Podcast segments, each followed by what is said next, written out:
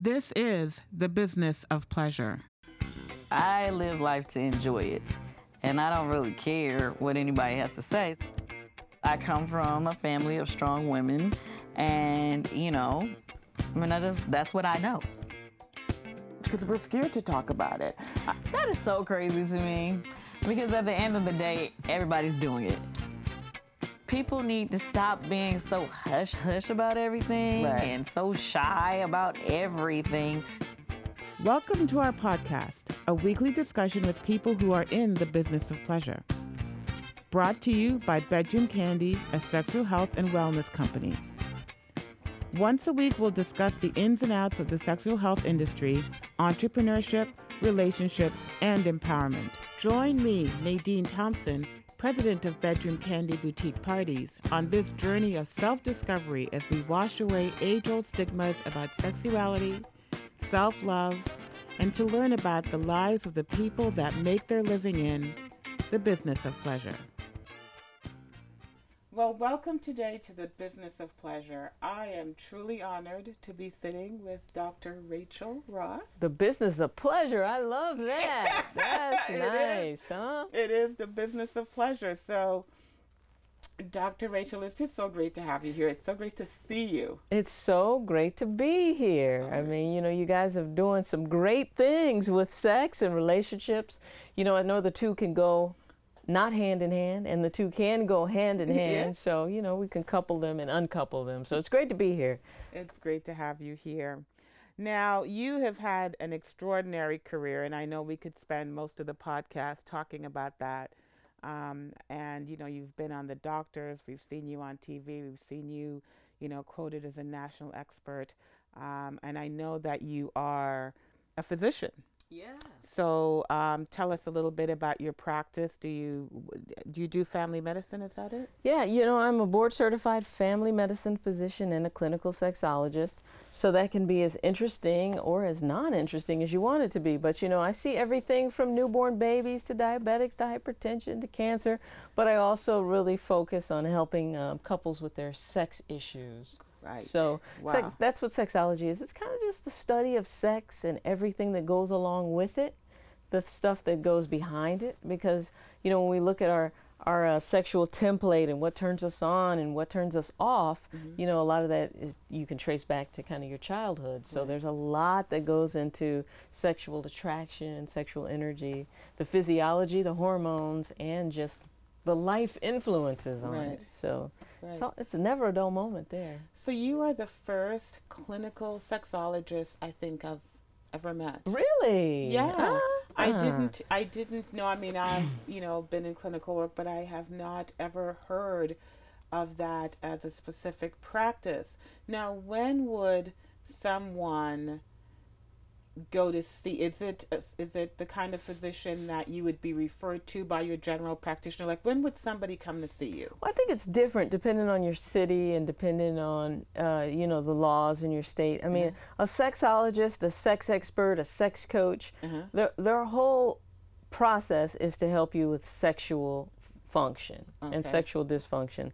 So, unfortunately, you know, we have, you know, married couples, people who are in relationships, we estimate that two and four, sometimes three and four, are in sexless relationships. Mm-hmm. So I think we get into the habit of thinking that's the norm. You Right. know, it's just normal to go home and eat dinner and go to bed and not have sex. But I, I honestly know, and clinical practice tells me, as well as research shows, that couples who are engaged in sexual activity mm-hmm. actually get along better. They're happier. They're they're they do better at, at their job. You know, everything when you look at the continuum is is is, is in a better shape. So. I think that as we're all on this drive to live our best lives and to be as mm-hmm. happy and healthy as possible, I, I do not think that sexual activity is something that can be ignored. And oftentimes couples get into get into it they first meet you know they're having sex all the time all the time all the time and then when it falls off everybody's sitting and wondering what happened Right. and it becomes the elephant in the room one person tries to work on it the other one tries to avoid it becomes the elephant in the room and then you know you spend 10 5 10 15 20 years in that that lane mm-hmm. and then all of a sudden one day somebody says well look i'm tired of this. I, I want to have sex. I, I found somebody else i like. And you know there you have it. So if you can keep couples engaged in sexual activity and keep them engaged in each other and in intimacy you know it goes a long way for the health of the relationship. Sex is never going to be the most important part of a relationship except for when you're you know in your 20s but um, it, it, it's, uh, it always needs to be an important part of the relationship Yeah, absolutely. I um, I remember when I was studying to be um, a family therapist. One of my teachers said, you know, when people have affairs, it's not about the relationship outside of the marriage. It's an indicator um, of a symptom within the marriage. And as I was listening to you, she came right back to me. That's like 25 years ago. Um, when we when I was learning this, and she says, you know, whenever a couple comes into treatment and they say, you know, so and so has had an affair and we're here to talk about the affair. Um, she always says, let's talk about the marriage, what's going on in the marriage. And I think you summed it up because I think we didn't really get into a lot of the sex stuff when I was training 25, 30 years ago. But um, she taught, you know, I think as I was listening to you, I was thinking, gosh, you know, a lot of couples are in that sexless marriage and then they get to that point of meeting someone else who they can get that those needs met and then mm-hmm. all of a sudden the marriage is in trouble not because they no longer love or like their partner but because they're getting this other very human need fulfilled someplace else and that's when your marriage becomes threatened and that's when it becomes a problem That is absolutely correct. And it's easy. You know, it's very easy to feel sexual energy to someone who's new because what we fail to talk about is that what fuels sexual excitement is a little bit of mystery, is a little bit of the unknown, is a little bit of of uh, sexiness that comes from not necessarily knowing every single thing about somebody. And so when you meet somebody new, it becomes easy sex. And so you have a lot of people that opt for easy sex instead of working on what can make our sex better and what can make it feel easier. Right. Exactly. Exactly. So, Dr. Rachael, when you, you, know, you clinical sexology is part of your practice. What are some of the common um, complaints? Um, let's start with women uh, that come in that want to see a sexologist. What are some of their complaints? What are they struggling with? What's common out there? I, I find that one of the big things that women end up in a situation with is that they're not honest with their partner early on in the relationship about mm-hmm. what they really like. Mm-hmm. You know, there's so much faking and then there's so much newness in it that it kind of trains the guy to think that sex should be one way. But Oh, when she really wanted it another way the whole time. Okay. So maybe she's been doing things like letting him. Okay, this is a, this is a this is a good example. I hear this all the time, particularly with millennials and younger couples. Is um, you know he likes porn, and mm-hmm. so she's been letting him watch porn before sex and during sex. Well, eventually she gets to the point where she's always kind of felt like it was disgusting, but eventually she gets to the point where she's just disgusted. Right. Now she feels like now I'm disgusted. yes. Now she's disgusted. Now she feels like oh, that's the only way you want me is if this is on. You know, this is disgusting. You know, I'm not those women. I don't look like those women. Exactly. You know, so that Who does? yeah, nobody. They don't even look like that. so that that is a big issue. Is you know really starting the relationship, think making someone think that you like one thing when you're really not into that. Yeah. And so I think if we start sexual relationships a little more honest, then you can figure out early on whether or not you're sexually compatible. And I honestly do think that if you have a, two people together and sex is very important to one of them, and you two aren't sexual sexually compatible, it's just a matter of time before it falls apart. I mean, the finances can be there, you guys can love each other, but that sexual piece, when there is a sexual person in the couple, is very important. And if you don't think about that, then now you know you guys have got rings and you've sat there and paid all this money for a wedding mm-hmm. and it's falling flat. So Right. that's kind of where where sexologists, sex coaches can can help. Right. Now I can I honestly say if something disgusts you today, there's nothing I could do to make you feel undisgusted by it tomorrow. And know. again, I, I go back, I think about Eva Kenyon, who was that master family therapist who said the issues that bothered you on your first date are going to be the issues that are going to bother you 10 years, 5 years in. You got to address it right up front. That's So like you said if it's disgusting on that first date, you're going to be disgusted 5 years into the marriage. It's the same thing. That's right. Whether they're slurping their coffee or they're you know, they're or they're slurping something else. Exactly. Slurp, exactly. If the slurp, you don't like the slurp, but they like to slurp, uh oh, we're in Right. trouble. The other thing that you brought up that um, was another trigger for me was uh, pornography and millennials. And this is the first time I'm also hearing that that is common. I'm actually surprised about that. So tell me a little bit about that and what you've um, heard or seen or um, what you can share with us about that because I think that is not something that a lot of particularly women feel comfortable talking about. I would assume that there might be some shame involved if your partner, um, you feel your partner needs to have pornography in order to get stimulated, that that might be a problem. So is this a common thing? Do you think it has to do with the whole video culture? What do you think that's about? Yeah, I think it's very common, and I, I think men and women are wired differently. You know, men are very visual. Mm-hmm. You know, you, you meet a guy, if he doesn't know any better, he might send you a picture of his penis hard and think that you're going to get turned on by it. And the, the, the, the part is, very few women do. You know, a lot Yeah, of women no, are more disgusted by it. Yeah. So when we look at the porn that turns women on, which is more of erotica, um, this is just like the, the average.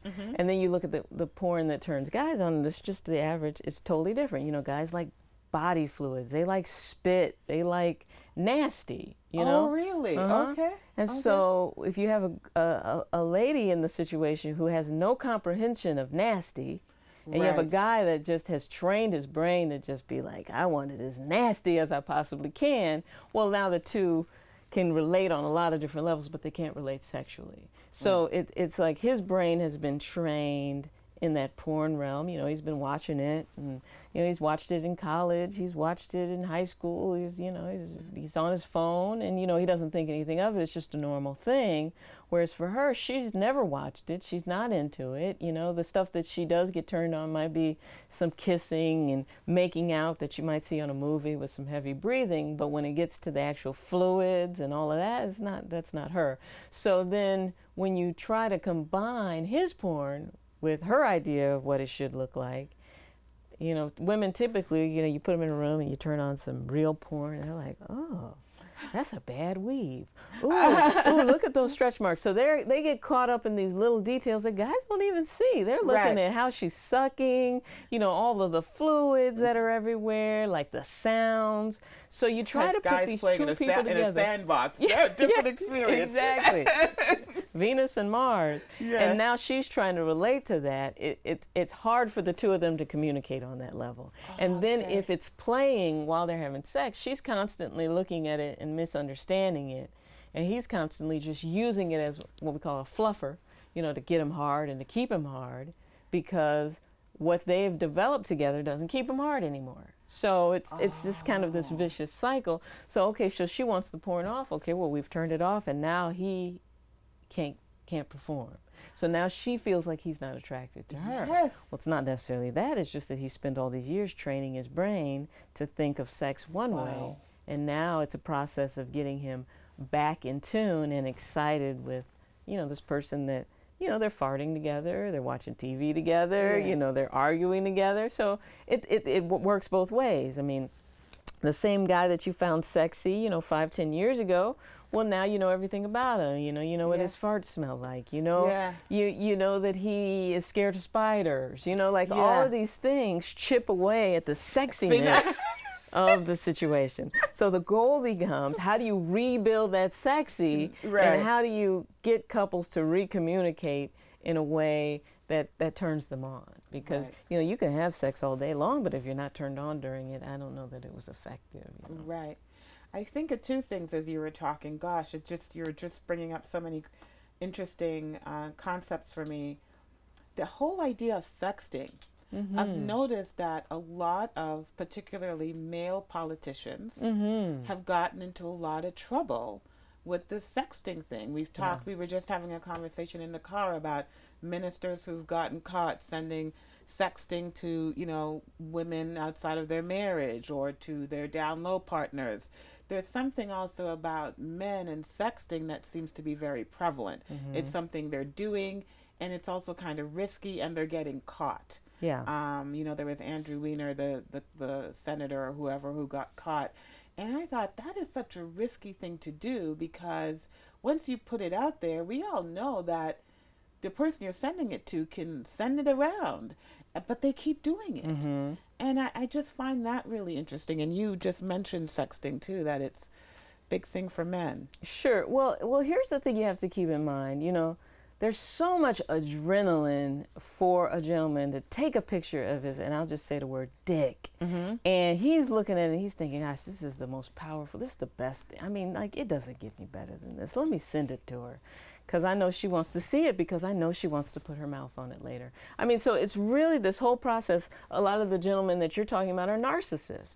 So when you're feeding a narcissistic type of behavior and then there's sex involved, there's Wow. no nobody i'm going to get arrested there's no uh, somebody else is going to find out about it there's none of that because they feel like they're so above the situation that how could i get caught how could she not like this so much that she wouldn't laugh at it and show all her friends like it doesn't even cross their mind that that would be something that could possibly happen to them and that's that's you know politicians uh, clergy, you know, narcissistic personality disorders run prevalent through both of those industries. Yes.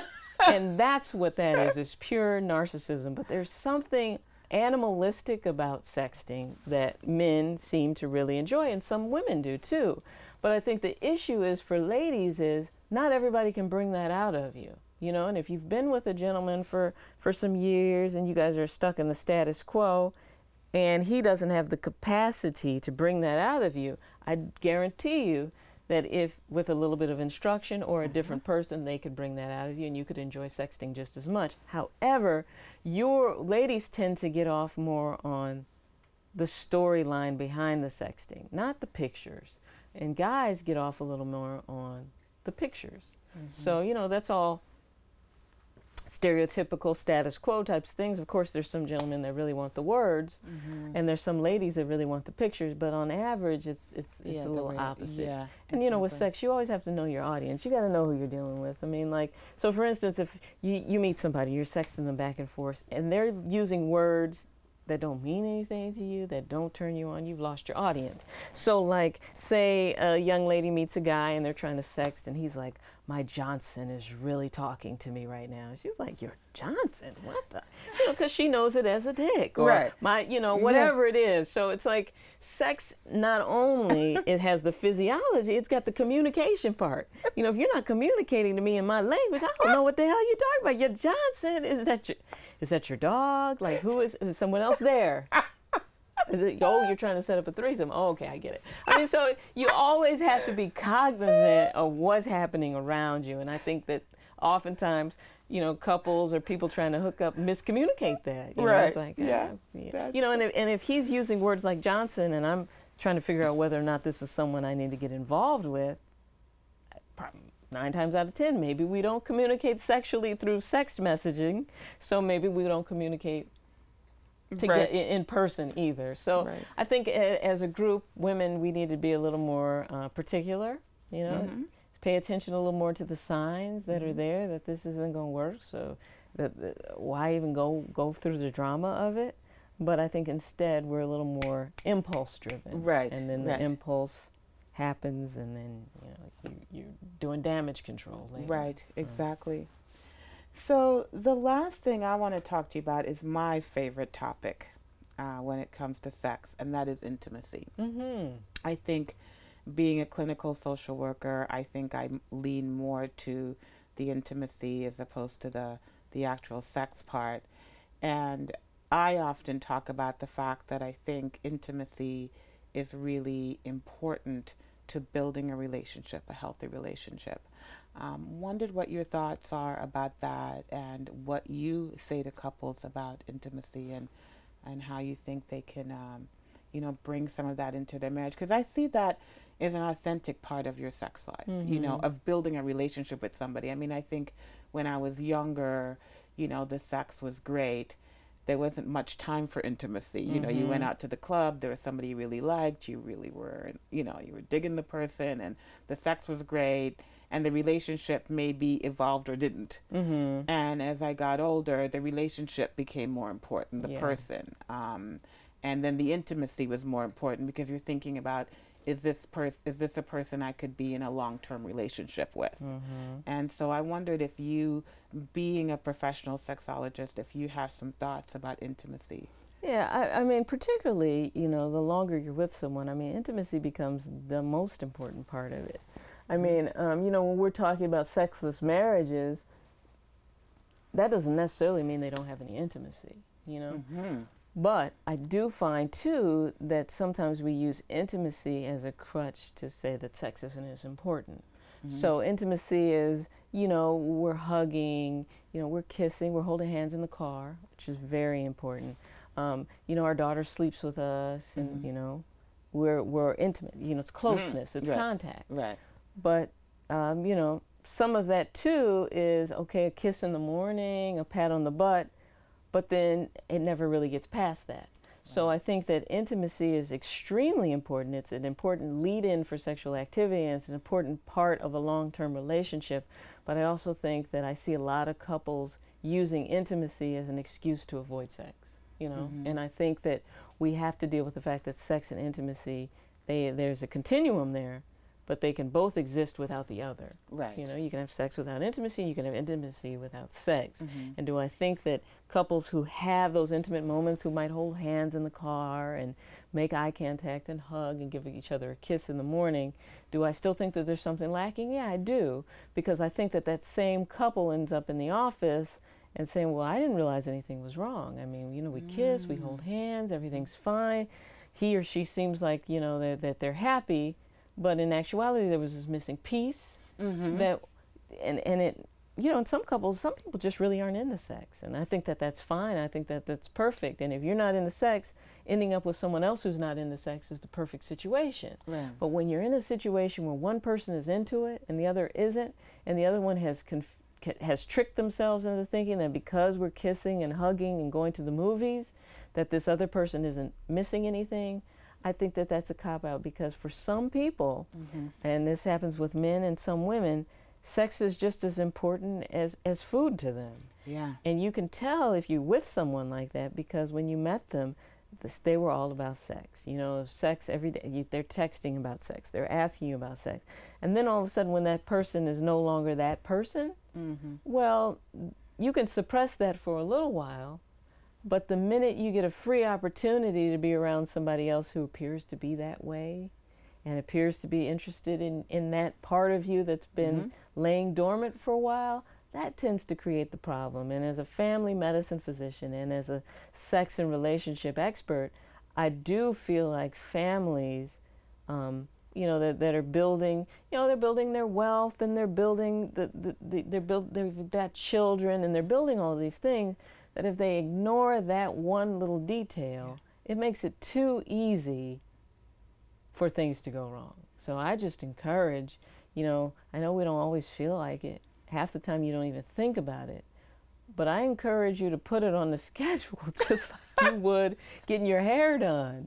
You know, just like you would, you know, the people who get waxing, you know, you get your nails done. Put that on the schedule Right. and get it in there because that other person starts to feel like it's not necessarily the act of it. It's just that oh well that they they just don't see me like that anymore. They start to feel like you don't want them. They start to feel like they're not sexy, and then someone else might think they are. Well, Exactly. yeah, it's the old boyfriend from Facebook. It's an old yes. girlfriend oh, from Facebook. Oh, the old Facebook boyfriends. You know, if we had a dollar for every relationship that Facebook has ruined, you know, we'd be millionaires.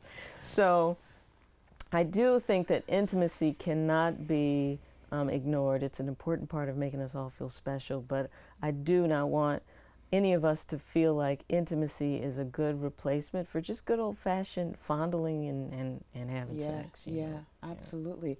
Well, you summed that up really beautifully, and thank you so much. It's this my was pleasure. really, really great. I would love to continue talking. Love to talk again.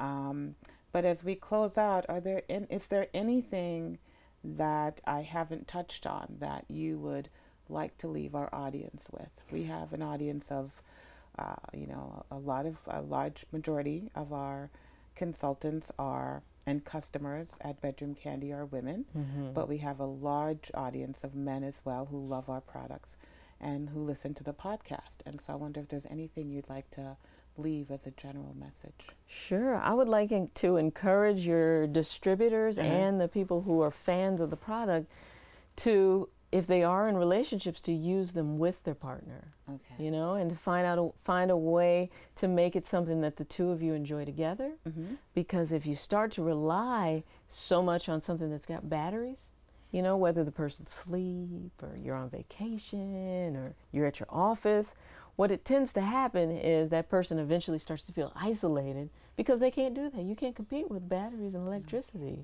No, you can't. So, so I encourage your audience to encourage the people who are using the products to really try to to, to use it in an intimate setting, like mm-hmm. we discussed, Okay, as yes. opposed to necessarily always doing it solo.